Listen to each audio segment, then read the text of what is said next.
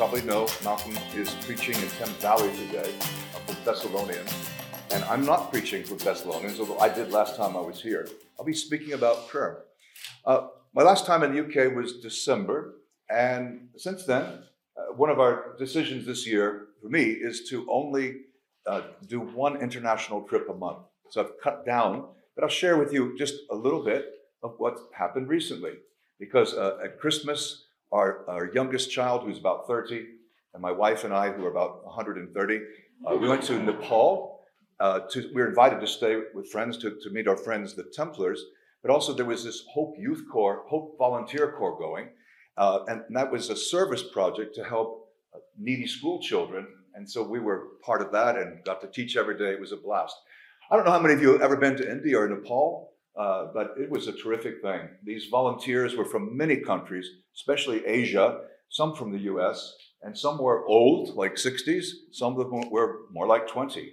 It was an amazing time. I got to reconnect with the Buddhist monk that I spent time with last year, and he gave me a massive hug.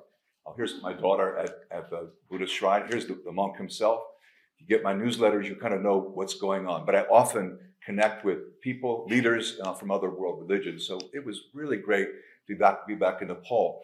Uh, through my ministry, uh, we've been providing uh, for the hundred children of the school uh, coats and full school uniforms. And guess how much that costs? Four pounds a student. Wow. And for these students, uh, they actually sleep in those coats because the typical house, there, there, are windows, but there's nothing covering the window, and it gets cold in Nepal. So I'm really encouraged. This is something we're doing every year, part of my ministry. It's a bit of a stretch because I do the international Bible teaching ministry, and this is teaching kids, but it's still a great cause. And here we are on New Year's Eve. Uh, also, I've been in Moldova. Uh, Putin was threatening yesterday uh, to attack Moldova if Moldova uh, attacked the Rush, pro-Russian troops in Transnistria. That's the strip kind of between Moldova and Ukraine.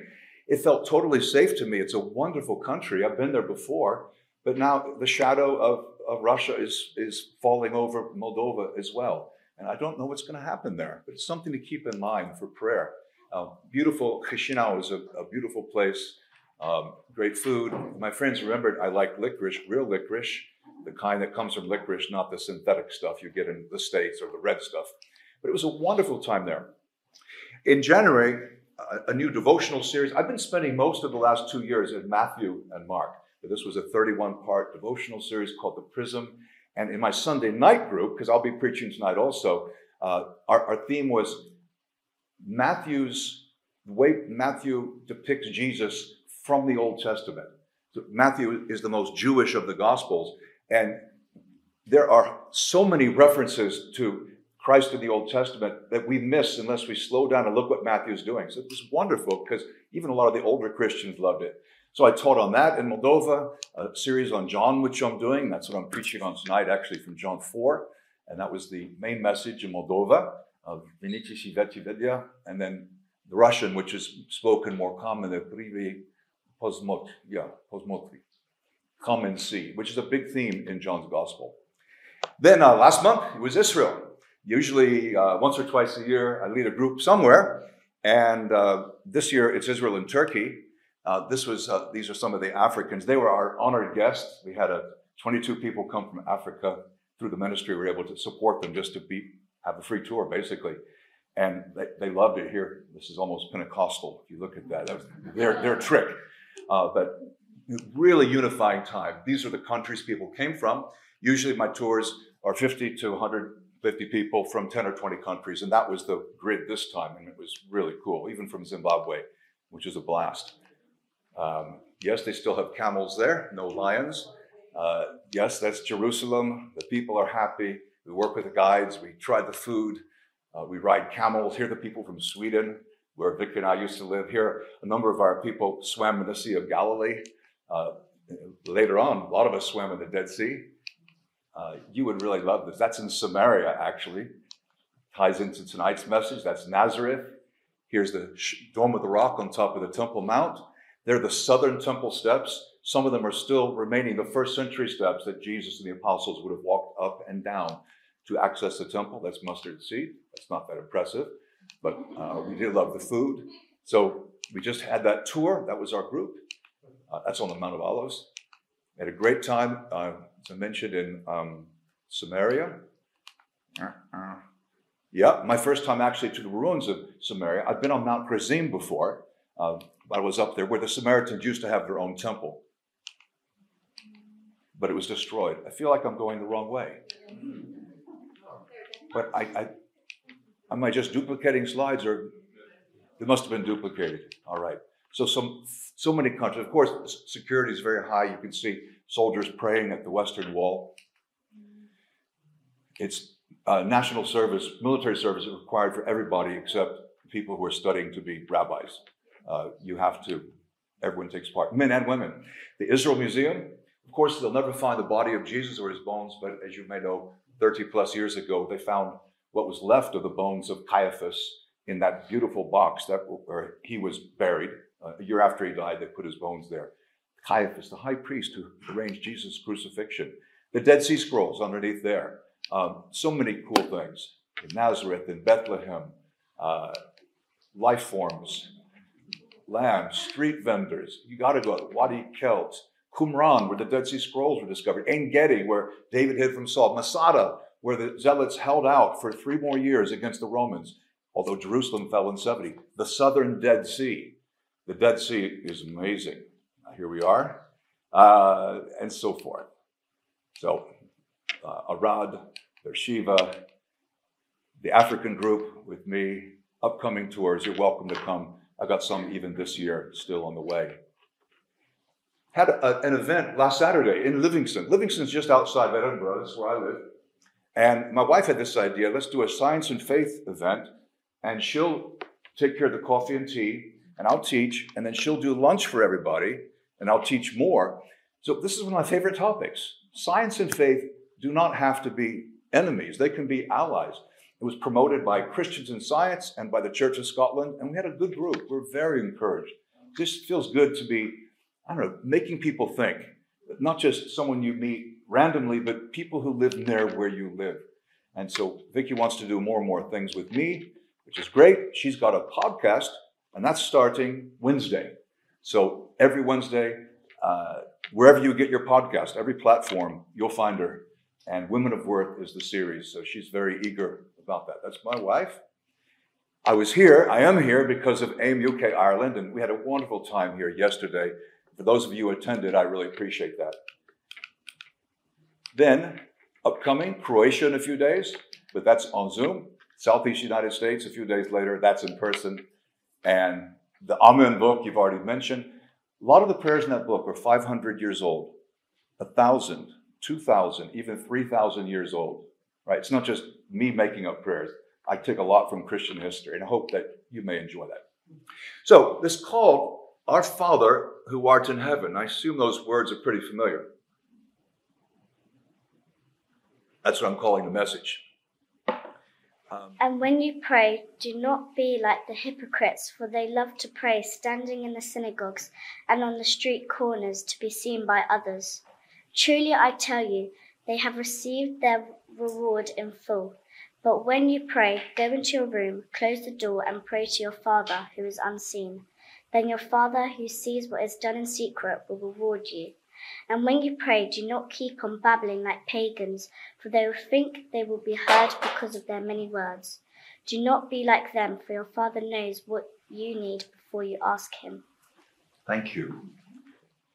Thank you for helping and reading that passage, which sets me up because the sermon begins in the very next verse. Jesus said, when you pray, you can go into an inner room and, and hide. Don't let anyone know you're praying. Is that actually what he's saying? Does he mean don't be so obvious? You know, did Jesus ever pray secretly in an inner room? Did he go into his wardrobe or something? The prayers we see of Jesus seem to all be outside. So I don't think we take that one literally, like it's wrong if you don't pray inside. Though I have a friend who took it literally, and in his flat, he built a prayer cupboard. and he would go in there, I think it was very small, so he would be praying inside where no one would see him. Of course, if you build a prayer cupboard, people are going to know for sure, oh, yeah, he's got a prayer cupboard. He prays. So that will definitely bring attention to you. I think the idea is not to spotlight yourself. And also, he says, don't babble, don't blab. The pagans, you know, most religions, people, it's like longer is better. No, shorter is usually better. And God knows what we need. So that's great. Thank you for that reading. The Lord's Prayer, as it's normally called, is a prayer I was brought up with. Um, I was brought up in, well, Church of England, except it wasn't called Church of England because of the Revolutionary War. It was called Protestant Episcopal Church of the United States. And I was I learned this when I was, I don't know, six, six or five. It's a very well-known prayer. And yet, interesting, I was told when I became a Christian in uni, you shouldn't pray that. Firstly, uh, because you should pray from your heart, not, not reading a prayer. And also because God's kingdom already came, so you can't pray, my, thy kingdom come. So that was only really just for you know a few months or a couple years, then it expired. I'll come back to that in a moment or so. When Jesus says pray like this, he's telling us how we should pray. You know, like even asking for forgiveness. This is not his prayer. I don't think Jesus was asking the Father to forgive him. If he did, then, then we're actually in trouble. But I have experienced, Stefan, you mentioned this, it's the difficulty of praying and the difficulty of praying out loud. One of my deepest fears, well, fear a lot of people have is fear of public speaking. But I became a Christian uh, and I attended a small group Bible study. And after I was baptized, I realized okay, it was a men's study. The, the brothers would stay a little bit longer and talk, and then someone would close the group in prayer. And I figured out, oh no, are they going to ask me? And they did after a couple weeks. I was terrified. It was a like Father God prayer, where you're using God's name as a punctuation mark. Father God, this almost totally incoherent. I hated that. I would never do that to anyone. I would certainly never spring it on anybody. I think it's hard to pray. I've been a Christian. I'm in my fifth decade now, and the reason I did that book, and by the way, that I did that book two, two years ago, more than two years ago, because I need help. And I thought if these are written, I will use this. Because for years I, I, I discovered the benefit of written prayers. Who says you can't read a prayer? If I wrote it two years ago, why? I mean, that was 2020. What's going on? There was a paper shortage in North America. And this thing, people could only do very small runs of, of print. And this thing had to go to China for printing because it's in red and black, and then to Canada for binding, uh, for sewing with the leather and everything. So it, took, my goodness, two years longer than I thought. So I think Jesus also, when he says, Pray, our Father, his prayers are more like my Father. So he's suggesting this is something we do together. So I would like to, uh, I want to analyze that prayer, uh, but just a little bit more about the Sermon on the Mount. We've, we've read that, uh, we've heard the reading of right before. Don't be hypocrites, don't confuse length with depth. And also, I think he's saying there's no need to bring a list of our needs before the Father since he already knows them. Now, on the other hand, would it be wrong to say, okay, Lord, I've got a list. I want to pray for Ukraine, Transnistria, Moldova, and Russia. Let's pray for Nigeria. Let's pray for Turkey, Syria. I mean, is that wrong? Does God not know the need? Sure, He does. And we're actually told to pray for leaders around the world. So I'm stuck somewhere between let's, let's just pray through lists and let's not have any list at all. Let's just pray for God's glory and, and for character. Something to think about. Here we go. Our Father in heaven, holy or hallowed be your name. Your kingdom come, your will be done on earth as it is in heaven. Give us this day our daily bread. Forgive us our debts as we forgive, as we've forgiven our debtors. Lead us not into temptation, but deliver us from evil. So that's the original prayer. I want to make some observations before we conclude in prayer. One of those, and this is a, you know, kind of dead obvious, there's no insight here. It's short, it's brief, it's crisp, there's no fluff, there's no unnecessary words. Jesus doesn't say, Pray, Father God, thank you, bring your kingdom, Father God. You know, it, it, I mean, it hardly even mentions God except the very beginning. Actually, there's like no doctrine in there. Well, there's some. There's some sub- substance, but it's very simple. It can be repeated easily and quickly if you want to. There's no amen. This custom of appending the word amen after a prayer, I'm not against it. Some books of the Bible have an amen after them, but most prayers don't. That's a tradition. You think, oh no, if I don't say amen, then it won't be delivered up to heaven to God's ears. I mean, and even worse, in Jesus' name, I don't see any of the early Christians ever praying in Jesus' name, like a formula, because without that magic formula, it won't work. I think the point is that if you're a Christian praying in line with the will of Christ, it's automatically in the name of Jesus. It's not a word you say, that's magic. Abracadabra. Look at my rabbit. In the name of Jesus is more a condition or a state than a word or a formula. Now, I know very well 90% of you today, when you pray later, you'll close your eyes, bow your head, pray in Jesus' name, and say Amen. Four things that are not required. but I'm saying, please look at what Jesus said. When you pray, pray this way. Hmm. Third, pray to the Father. Now, God is, is portrayed as a father in the Old Testament, but many more times in the New Testament. Prayer is normally not directed to Jesus or the Holy Spirit. I'm not saying that's wrong. I know of at least one prayer in the New Testament that's a prayer to Jesus, but Jesus said in John 16, You'll pray through me to the Father. You'll speak to the Father because of what Jesus did, and you'll do it by the power of the Holy Spirit. So the prayer gets the whole Trinity there. So by the Spirit, you're praying through the Son to the Father. Okay? Fourthly, you guys doing okay? I know it's a little bit of a lecture. I, I think praying our Father reminds us, just saying our Father instead of dear Father or something, reminds us that we're part of the same family. If we're believers, then we're brothers and sisters together.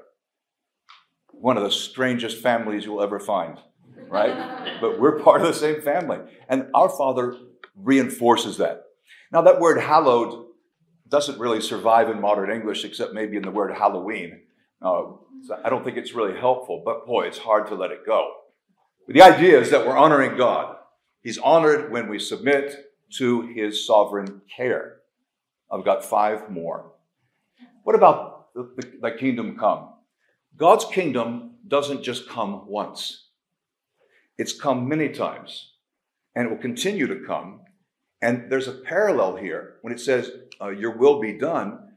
The kingdom comes more and more every time we decide to do God's will. So his kingdom is spreading. It's not just a one time event. It's not that it spreads only when someone is baptized, it spreads as we do his will. It's a little harder to pin down than you might like. You would prefer a more political definition of kingdom, and I will not give it to you. He says we're supposed to ask for our daily bread. I think that's a reference to Proverbs 30, verses 7 to 9, uh, where the guy prays, Don't give me too much, or I might disown you. Don't give me too little, or I might be tempted to steal. Just give me my daily bread. But it's not the daily banquet. Oh, dear Lord, give me my daily pork chop and gâteau and, you know, whatever you like. Like the sensible fellow Agur, we're seeking modesty, daily bread. And then forgive us our sins or our debts. In Luke's version, it's the sins. In Matthew's version, it's debts. Forgive others as we have been forgiven. And if I went further, uh, just a couple verses after the Lord's Prayer, he actually says, if we don't forgive others, we're not going to be forgiven. Now, this is quite amazing. It means if we're holding someone in contempt and legitimately or not to, to resent that person, if we won't forgive them, Jesus says we won't be forgiven. That has massive implications for your personal families, your marriages. There's implications for our country, for countries at war. This has implications very broad. And tenthly, we're to, we're to aim to live righteously, to avoid evil. You know, we don't want to be led into temptation. We want to be delivered from evil. These are very simple things. Okay, let me ask you how many of the lines of the Lord's Prayer talked about church attendance?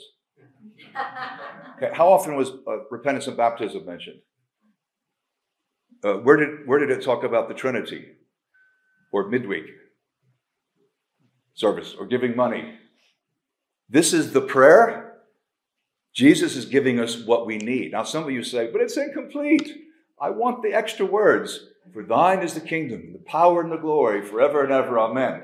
They're wonderful words. They're just not original, but they were added in the second century.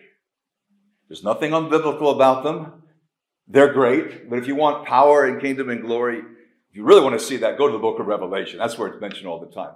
It's not original, but when I pray the Lord's Prayer, because I pray it, or usually I sing it at least once or twice a day, I actually include the extra words. I hope you don't think less of me.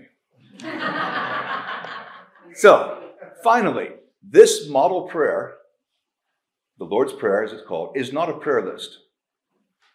It's a prayer, I believe, that brings my will in line with God's will.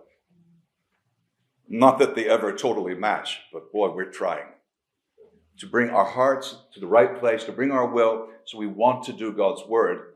And that's why we repeat it. We need to say it more than once, as the Lord instructed. This is a great prayer to pray privately. If you don't know the words, they're in my little book. they're kind of all over the world. Christians have been praying them for 2,000 years. But notice it's our Father. I think that means, last, that we should pray the prayer corporately. Will you pray with me? Our Father in heaven, hallowed be your name. Your kingdom come, your will be done on earth as it is in heaven. Give us this day our daily bread. Forgive us our debts, as we also have forgiven our debtors. And lead us not into temptation, but deliver us from evil. For thine is the kingdom, the power, and the glory forever.